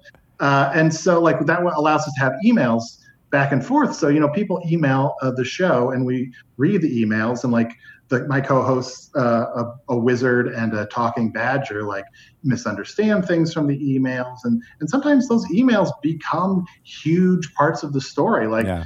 someone had like a weird, like the grammar of one of their sentences was strange, and they're like talking about uh, the character Usidore the wizard, saying, uh, "Can the wizard do this?"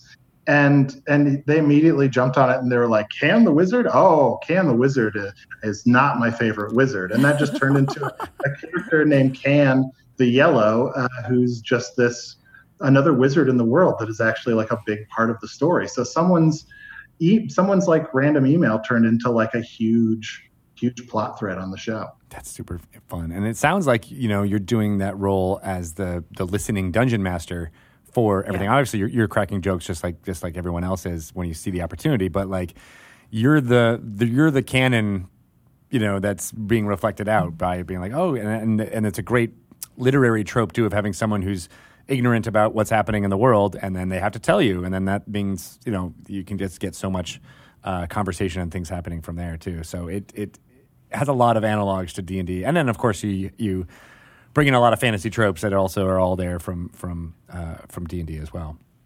Yeah, I mean, it comes from like a sincere love of fantasy and uh, a sincere love of the things that are great about it and the things that sometimes are really silly and dumb. Like, you know, we equally love both of those things. And so it's fun to kind of like make fun of weird things and, and subvert some things that we think are cliches that don't make sense, but then also really take advantage of like cool uh, tropes and characters and types of creatures. How did it get started? How did you how did you uh, pitch this, or, or, or how did it come about? Uh, I had performed in Chicago in a show for about 10 years with my co-hosts. Uh, and I had had a couple podcasts that were like, had some small amount of success around Chicago at least, uh, but ne- ne- never that much. And then I just had this idea of like a chat show that story just kind of started to seep into it and, and become more and more of a thing and sort of accumulated. Uh, and also I just knew that like, you know, in improv like when you're taking early improv workshops or taking or just like rehearsing with your like group for the first time doing like improvised interviews is actually a great form like it gives you a lot of support uh, because you can kind of do a lot there, there are like these very clear barriers but you can kind of do a lot within that. And also as an interviewer you can do a lot like uh, with inter- improvised interviews because it's it makes it very easy for you to naturally like give traits uh, to the characters you're interviewing by like the questions that you ask them. And it's actually like it it's not as scary as like we were saying before like getting up on stage. Like if you're improvising something in anything. You could like suddenly jump around and run around and reality can change at every second. That can be a lot that can be intimidating. And all, for a performer and sometimes for listeners like they're not quite ready to follow you with all of that stuff right away. Mm. but an interview an interview is something that people get right away. And so you can kind of then be very very weird within that structure. Um, and so i was thinking about that and you know i basically uh, I, I, you know pitched the idea to uh, my friend Adal who plays uh, the talking badger not even really thinking we would do it more just the kind of like you know when you sometimes you have ideas you think are clever and you're like ah, I don't, i'm probably not going to do that but i can't I gotta tell somebody about it like i have to I have to get that validation of like, yeah, yeah, that's a pretty funny idea. Just like the writing classes of yore, right? You're like, oh yeah, Yeah. that's- you did it. Yeah. You Gotta you had that idea. But he was immediately like, we got to do that. That is great. Uh, and it just happened to coincide with uh, me, you know, chatting with some other people in the Chicago gaming community and, uh, you know, realizing that there was a studio that we could use at the new Cards Against Humanity building. Mm. Uh, and I sort of pitched the idea uh, to Max Temkin of Cards, and he later told me, yeah, I pretty much pitched it to him as I explained it to you. Uh, and he told me later, he was like, when you told me, I thought it was either going to be the best thing ever or the stupidest thing ever. And he was right on both counts. uh, so we just kind of lucked out that we were able to have a studio that made it sound good, you Mm. know, because that's very, you know, it's at least, it's very important, you know, and I'm saying that as someone currently in a room where the sound is not very good. So I'm sorry. Well, Ryan appreciates you saying that, who makes sure that we sound good. Right. And Ryan actually was here when you did your uh, uh, episode with uh, Chris Perkins. You did it in this very room where we are yeah. now. At that, yeah, that very table. Uh, It was so so fun. Chris Perkins was so funny and so like game kind of to do anything, uh, and so committed. Uh, like you know, uh, I, I it's it's pretty good jump on episode too. If you ha- you know people can listen to it's fun to listen to our podcast from the beginning and get all the things as they build. But you can also usually just kind of jump in. Yeah. And the one he did uh, a couple months ago, where he played a Modron, I think, right? Yep. that we eventually started calling named Wee Woo. uh, was so funny. Like it was so weird, and we, you know, he surprised us and we like threw all kinds of dumb things at him that he like he he rolled with with all the dumb jokes and somehow elevated them to still some somehow be like smart versions of those dumb, dumb. That's his superpower. It really Yeah. is. Yeah, he's I- from doing acquisitions incorporated and things like that. But there's a, there's a you know a large dumb joke to smart joke ratio, but he always elevates it. Yeah, a Yeah. lot of improv. In Yeah, that. my favorite bit in that was when uh, I don't want to you know give spoilers, but his voice changes uh, in the middle of it, and I remember listening to that in the car uh, driving to work here and just laughing out loud because I was like, oh yes, that's that's exactly what would happen, and it uh, it was it was the perfect kind of turn uh, in the middle there. Well, my favorite thing about it was like he he you know what we do with our guests is we usually have them pitch like maybe three ide- ideas over email, just very simple, like a sentence. Like we don't need to know like the whole. We don't like. It's fun to discover it in the room, Yeah. but just like so we know like like oh okay well we've already done something like that or or I don't know we're we're, we're planning on or we've done too many wizards or something like that. Uh, so he he you know uh, we knew loosely what he was going to be. Uh, but then in the room, it was so funny. Like he was, at first, he had no language. Like he was a, you know, part organic, part computer uh, creature that was just like saying, chirping words back at us as it was trying to learn language. You know, in this, in, in what I, you know, is probably a very like smart, like uh, dungeon master type thing, almost as like a like a puzzle, right? For Yeah. the player to solve. Like, how do we get this being enough language?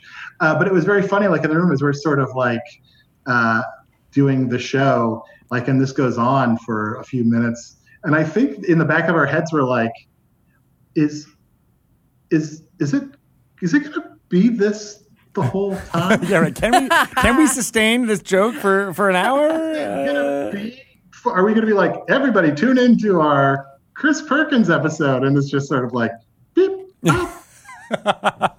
it's like if they tuned into Dragon Talk and it was just uh, Shelly's, Banana. Shelly's voices Banana. or bananas coming out of our butts. or two buttholes, since we Two are, bucks, we're we're wizards. One is for where the bananas come out. It's canon. Exactly. This is now Dragon Talk canon. where do you think bananas come from Wizards' buttholes. That's how they were invented. Yep, I love it. Um, so, how did you come up with the uh, with the idea for Foon uh, as a whole, or is it just something you said in the first episode when you recorded it, and it was canon from then, and or, what?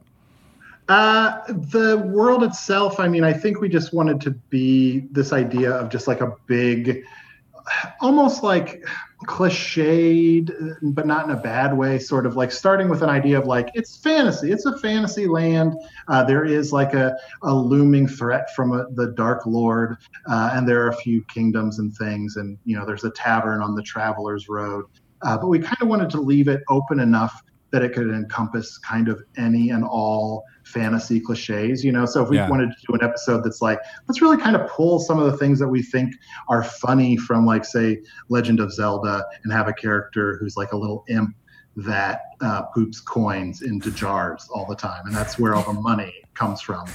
Uh, you know, or we want to pull things from Game of Thrones, and you know, like have like instead of like a Joffrey character, we have like a like a, a princess who just is angry and, and and dangerous and wants to kill her whole family. Um, and and, you know, and and sometimes just pulling from fairy tale stuff, you know, and just so a world that can just as much have high fantasy and low fantasy and like um, so that was basically that. As for the name, I just tried to think of like simple to say fantasy sounding things. And I think a Foon, I don't remember even how I came up with Foon, but we did have that before we started. That's funny that you said that because that was going to be my question. Is that every now and again something is so appropriately named that I feel like there's got to be a story behind that. Because when you just hear Foon, I feel like I already know. I already know. Yeah, because it's got Foon- like a nar- like a, even though it doesn't sound anything like Narnia, it's got that feeling of like childlike. yes, and like not serious. not serious, but also alien and strange and, and fantastical. Yes, Yeah. So it was a perfect happenstance somehow that and it worked. it could have gone either way, as Max Temkin said. well, thank you. I'll take it. I think for a second I wanted to do something like Twool or something, like, you know, that kind of fa- that kind of like almost hard to say, kind of like TW sort of uh, Yeah. With lots of apostrophes and X's. Yeah but then uh, but then i decided uh, no let's make it simpler on ourselves. We did go through a long run of episodes where all of our guests had character names that were like impossible to spell or spell them. And boy i whenever it's like i need to tweet about one of those characters coming back i'm like ah, how do you spell Jen Levia in the weird specific way that uh, the character said they spell their name? and you got to go back and listen Yeah. and like get all the letters that were just improvised in a random order. Of course, Yeah. they, the character has a specific way. Of course. So where do who are the guests that you usually or that you have? How do you choose who's going to be on the show and what role they're going to play? a lot of it uh, you know from the very beginning a lot of it is just pulling from uh, people we know in the chicago improv community. Uh, we were very blessed to have like a lot of really amazing performers here. Uh, and you know we'd been around for a long time so we knew a lot of people. So to start it was just we sort of began by just bringing in people that we had performed with that we just knew were really funny. Um, and sort of the main thing we would think about about who to bring in was sort of just trying to make sure we had a variety of energies almost you know? So it would be sort of like well you know that last episode was very heady or was very like was sort of like a very thinky uh like satirical take on something in fantasy. Let's just have someone we know that has just like a big funny energy and uh you know and then they come on and just take like play like a drunken uh flower like an angry drunken flower you know so then after that you so you just kind of are always trying to like find a balance of of things like that or you're sort of like you know we haven't really dug deep into some good like fantasy cliches in a while. Let's sort of bring in someone that's really really into fantasy. Or you know let's bring in a really like a really good actor and sort of see uh, what they're going to do. So Mm. we, that's sort of how we do a lot of that. Um, and then we've been really lucky like as we've sort of grown uh, we've been able to bring in like a lot of uh, improvisers from other podcasts that we really love or comedian famous comedians that we're big fans of like i got to do a live show with scott adsit from uh, 30 rock and Mm. this the the uh, he's always been I've always been a he's always been like a performing hero of mine and you know ended up doing this weird he played like a turkey with a chicken with a duck in like he had a, he was a turkey that had a chicken living inside of him and a duck living inside that Turducken. A living turducken. yeah he did all of the voices and it somehow ended up where a thing where I had to barf food into his mouth See, because vomit's funny apparently. Yeah. Uh, so stuff like that. But also, I, I really love to like also bring in people who aren't necessarily inherently known as comedy first. You know, uh, Chris Perkins I think is really funny, but also like it was great to bring him in. Uh, you know, we had uh, Felicia Day, who's also very funny. We've had her on, uh, but also like um, uh, Cory Doctorow, the writer Oh no way. Yeah. and like uh, played like a spider who does surveillance in the world. So he was able to bring all of that kind of like writing he does about like the dystopian places the internet is taking us and and sort of u- using that as sort of like a metaphor within the fantasy world. Um, gosh, Patrick Rothfuss uh, we've had on playing like a, a doctor. Um, we've had we you know we've had wrestlers on you know uh, we had uh, Colt Cabana on who was very funny who just played like a bear he had played a human with a bear's body so but it's not exactly like a centaur it's like a full bear and then instead of just a human head it's like a torso Oh my of a human coming out of that it was very strange and he was great Did That's he awesome. come up with that character or did you give him that character? I think it's a combination. Like he came up with this idea of being, I think he wanted to be something called the Brotar. Uh, was- uh, and, you know, and we were like, great, we'll sort of discover it from there. The and bear just- tar. yeah. And then just in talking to him as he was like explaining his body, like we realized like it wasn't making sense. And so we just discovered in the moment that the way he was explaining it sounded like a, like a, like if a centaur, if the horse part was a bear, but that, that just looks really weird. Uh, and and so we're just sort of like that was the funniest thing in the moment so we just kept rolling with it and that's kind of where the funnest stuff comes from My favorite one. I mean, I, by no means have I listened to all 200 episodes, but yeah, I, you know, a dozen or or two uh, that I, I, really have enjoyed over the years. Uh, but the um, the villains that you kind of bring on are really funny, like Drip Fang and and things like that, because you guys are, are you know ostensibly good aligned people uh, you know fighting against the dark lord but then you bring on these interview you know you interview people who are uh, these evil aligned characters but it's it's all under the guise of it being this interview so like you can't really attack them or do anything like that but they're like eh we don't like each other but you're a good guy and you'll come back right to the to the next podcast yeah i mean the villains are the best i mean the villains are just the best. Like it's so fun. It's got to be so fun to play the villain. Uh, Kevin Sciretta, who plays Drip Fang, is so fun. He's just like a necromancer that's actually just like uh, made of snakes, uh, but he's just this oh. like. But he's just this weird, like he's just like a bunch of snakes combined into like an outfit, and then they just like always like bangs into the tavern, being like, "Everyone, shut up!" and like, and, uh, just sort of makes dramatic proclamations. Uh, and so that first of all is just really fun uh, just having that big fun energy mm-hmm. and he's so funny but then uh, i also one of my favorite things is like really always coming back to the sort of weird quality of of it being an interview uh, and especially when like a villain comes back, yeah. where it's sort of like where it's sort of like I am here to the you know I'm here to kill you all. All right, but would you please speak into the microphone? So great, it's so great to have you back on the show. Uh, stuff like that is really is really fun. And it reminds me of like the Onion a little bit in that you know the you know, obviously another Midwest Chicago uh, institution, um, and that it, it, it what's great about that uh, publication is that it uses all the tropes of news writing but subverts it for comedy purposes. And you guys are doing the same thing as this like news interview show, but you know, with this the, it, it, using all the forms that make it make it funny. Exactly. Like, in, yeah, I don't know. I see a lot yeah, of parallels.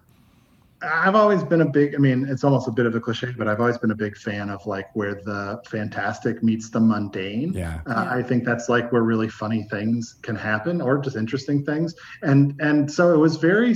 It was you know very intentional. Like making it about a host that was just overly invested in having a podcast because it's just this physical thing that uh, you can always kind of come back to and and remind yourself that like it can make these weird moments where the stakes are so high but they're also so low in a weird way you know where like a town is being taken over but the host is really worried that he's not going to be able to get good sound like uh, while all of the people are being murdered outside. You're like, God, can you just keep it down.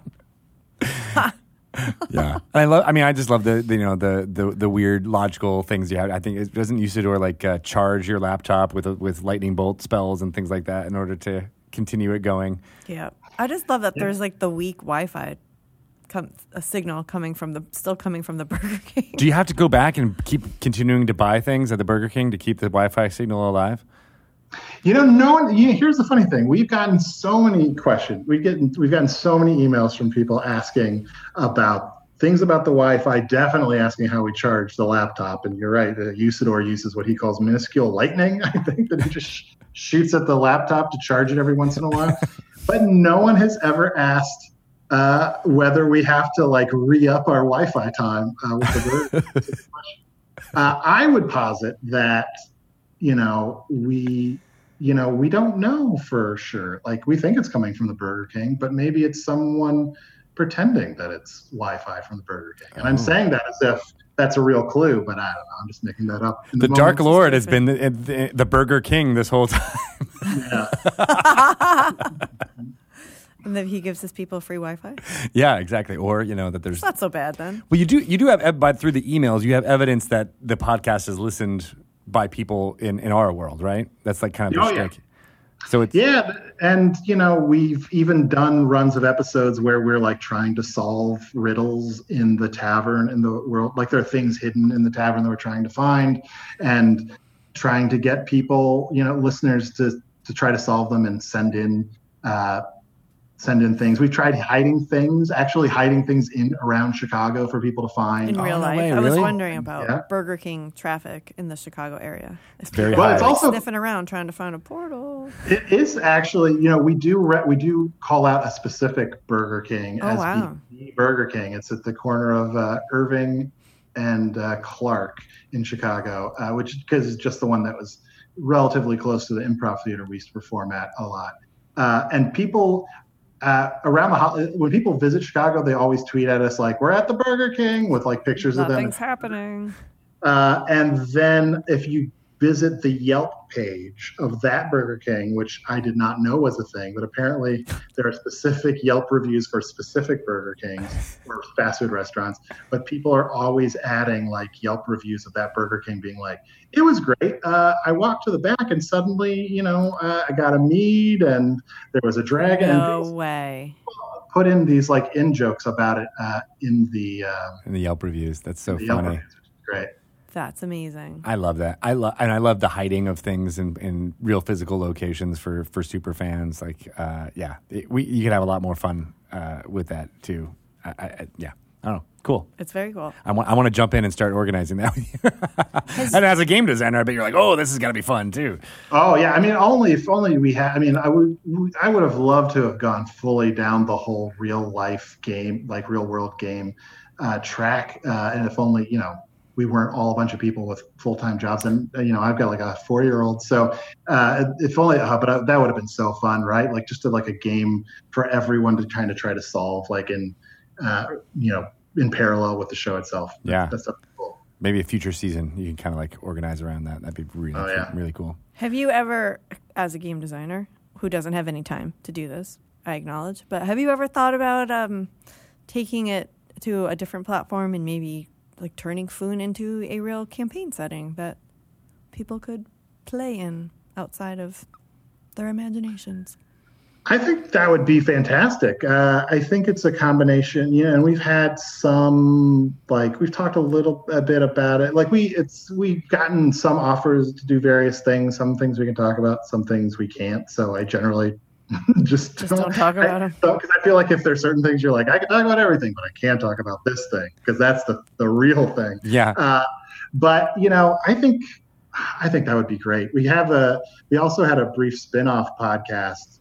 Uh, where, you know, the the role playing game in the world of Foon is Offices and Bosses, where you know a wizard is very excited to play a marketing manager as his and uh, we did like a six we did like a we've done two short short seasons of that on stitcher premium uh, and that is a lot of fun and a lot of people have been like i would love to play yes. and bosses module um, we're totally i mean we're totally into it we're just gotta find we just gotta find the time Nice. yeah. Well, we don't know anyone who could help out with that. Maybe Shelly. Don't know.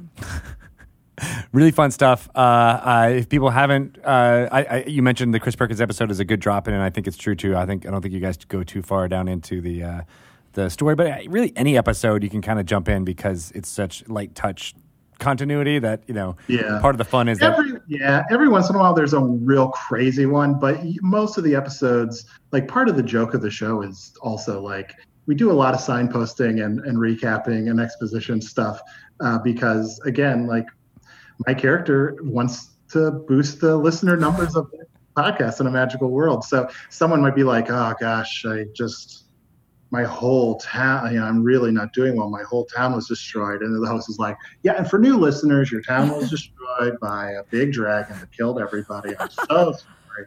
Uh, like, uh, which is kind of a fun sort of. Right, it falls into the interview trope uh, Yep. type thing as well. Uh, but that's awesome. So, you know, where uh, uh, where's the best way for people to to jump in if they want to uh, for Hello from the Magic Tavern?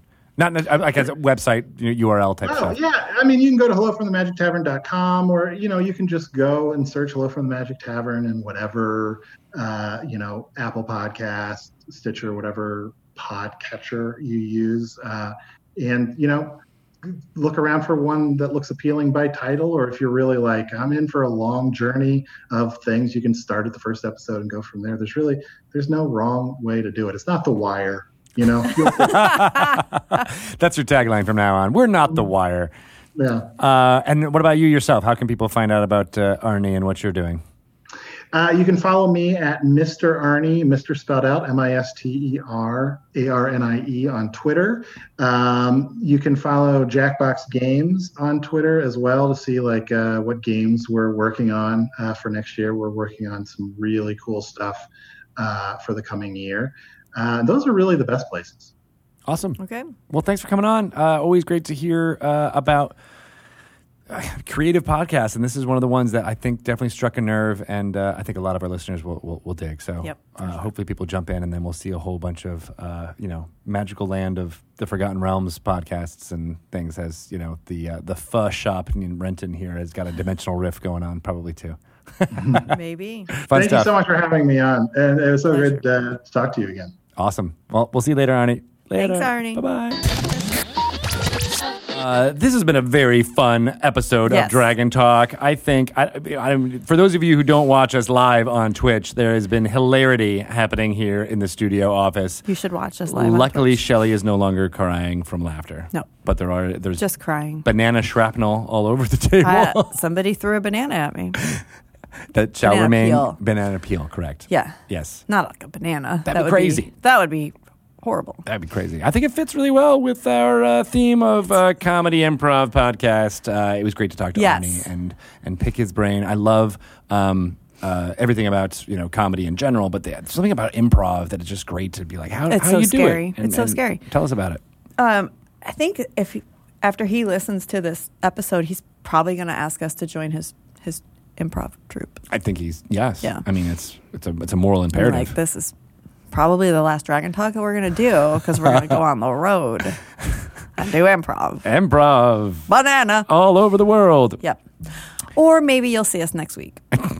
At, at this at this exact same time as we do all the time. Uh, well, thank you for listening and bearing with us and all that fun stuff. But would love to uh, make sure everyone spreads the word about Dragon Talk if you can. We're we're um, trying to do that uh, right now in this period, as we always do. But you know, there's there's always good fun stuff for people to learn about Dungeons and Dragons, about the D and D community, as well as lore and uh, sage advice and our new random character Yeah, generator. Uh, got a great segment. reception. Got a great reception. People Yeah, we're going to do another one, uh, I believe, next week. Cool. Uh, we're recording that next week, so that should be great. Um, any other fun stuff that's going on in uh, Betrayal uh, Legacy? We were number four, right? Betrayal House on the Hill Betrayal House on the Hill was number four. of like board games Board games sold, and sold in, in stores. in February, right? Yeah. Right? That's a great. Yeah. Amazing because it's like a. The company that it was in, like Ticket to 15-year-old. Ride and and Catan and like all these like, like all, like- heavy hitters. Yeah, number four. Guess what? Betrayal's a heavy hitter. my baby. Your baby. My baby. Yeah. I was very proud to see it in there. It is good stuff. Um, and we need to play Betrayal Legacy. Hopefully next week we can finish up this haunt. I know we've been in the same haunt for a long time. We've had lots of travel back in and out. So uh, Yeah. let's make it happen. We're doing it We're doing it, and then I think we should go into the next haunt right after that, immediately. immediately. You know, Yeah. and try to bang it out. like we're oh, we're so close. We're so, close. Rob, Rob Daviau, And I know the things that you guys don't know that it's gonna blow your little minds. You do, I don't know like everything, but, you I know about the some like components that are in there because you had to price them all out. I do know them intimately. And there's like something coming up that you guys better appreciate so much. Oh, we will. We're going to appreciate it. better. I'd better. Okay. But you got to give some signals so that we know what to appreciate. When I go like this. When you start crying out of your eyes with laughter, uh, that's when you're supposed to be appreciative. Yes. We can make it happen. All Okay. right. Well, if you haven't uh, ever played Betrayal at House on the Hill or Betrayal. Legacy, perfect time to jump in. It is a really great board game uh, that blends the storytelling and choices that you have in RPGs, Yeah. really. Uh, and uh, yeah, with a little bit more of a horror trope theme to it. Yeah. It's, it is amazing. You'll love it. And there's a Betrayal at Baldur's Gate out there. If you like a little D&D with your board games. Exactly. Yeah, got the same kind of feel and themes of uh, of of, be- of betrayal, but adding in some fun D and D moments and tropes and classes and things like that. Yep, and and special powers and spells. Yeah, right. So- you can play as a druid, as a bard, as a Yeah. as a, all those things. Do it. in betrayal. We should play that again, Gate. too. We should. That's a I was just thinking game. about that. Yeah. let's get in there. All right. And uh, of course, if you want to find out everything about Dungeons and Dragons, you can go to the website, dungeonsanddragons.com. Uh, follow us on Twitter at wizards underscore DND. Uh, you can ask me any questions you want. I'm at Greg Tito. I will answer all of them, uh, especially You what's do? coming out next. If you want to ask, you know, I will always tell people about that, especially in a public forum. Uh, and Shelly, what about you? What can people ask you questions about? What's the next Avalon Hill game that's coming out? Yeah, Except I can't tell you. Oh. Not for. I I was being facetious. You but in can't actually- general, do it at Shelly Moo on Twitter or Avalon Hill Two on Twitter, On Twitter. or we're both on Facebook. Facebook it up. Facebook it up. Yes, and uh, Dragon Plus has an amazing issue out for February. It is uh, an app that you can download on your Android or iOS device and get, tw- you know, um, uh, really great articles, insight, interviews into stuff that's coming up with Dungeons and Dragons. There's Yep. tons of Ghosts of Saltmarsh preview content Oh, there now. get so in there. Download it, uh, and it, it can get on your phone with some fun notifications when new things pop up. Yep. Or you can check out that content on dragonmag.com on the web, uh, accessible in your browser. And we also had a, a great conversation with Kate Welch about Saltmarsh. We did indeed. On Dragon yes, Talk. that right. That was that was two So weeks look ago. that up. Look that up. That was a super fun one. Delve into it. And the first time you guys did the random character generator. That was that's Right. right. We recorded that um, two Fridays ago. Yeah. Jeez. And uh, we also talked about the WizKids Falling Star ship that's available Oh, now. yeah. Uh, two fifty available in game stores. So uh, cool. uh, by two fifty, I mean not two dollars and fifty cents, but two hundred and fifty dollars.